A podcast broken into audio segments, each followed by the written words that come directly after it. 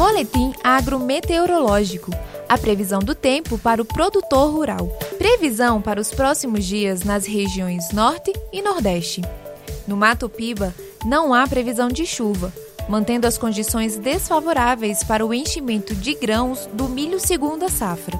Na Cealba, a previsão de pouca chuva, o que continuará limitando a semeadura do feijão e do milho terceira safra, que ainda não foi finalizada. Previsão para os próximos dias na região centro-oeste.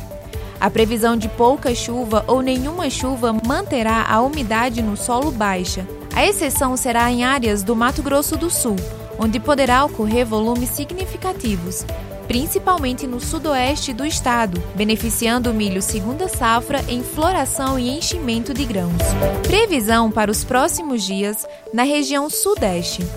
Os menores acumulados de chuva ocorrerão em áreas do Espírito Santo e de Minas Gerais, mantendo a restrição de água para o feijão e o milho segunda safra, mas favorecendo a colheita do café.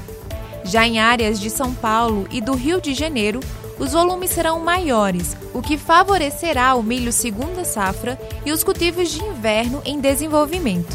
Previsão para os próximos dias na região sul.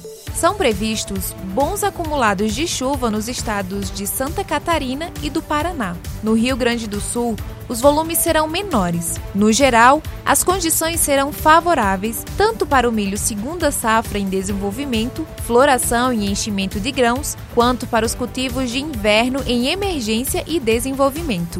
A previsão agrometeorológica é para os dias 7 a 14 de junho. As informações do boletim são da Companhia Nacional de Abastecimento, a CONAB, e do Instituto Nacional de Meteorologia, o IMET, órgãos ligados ao Ministério da Agricultura, Pecuária e Abastecimento.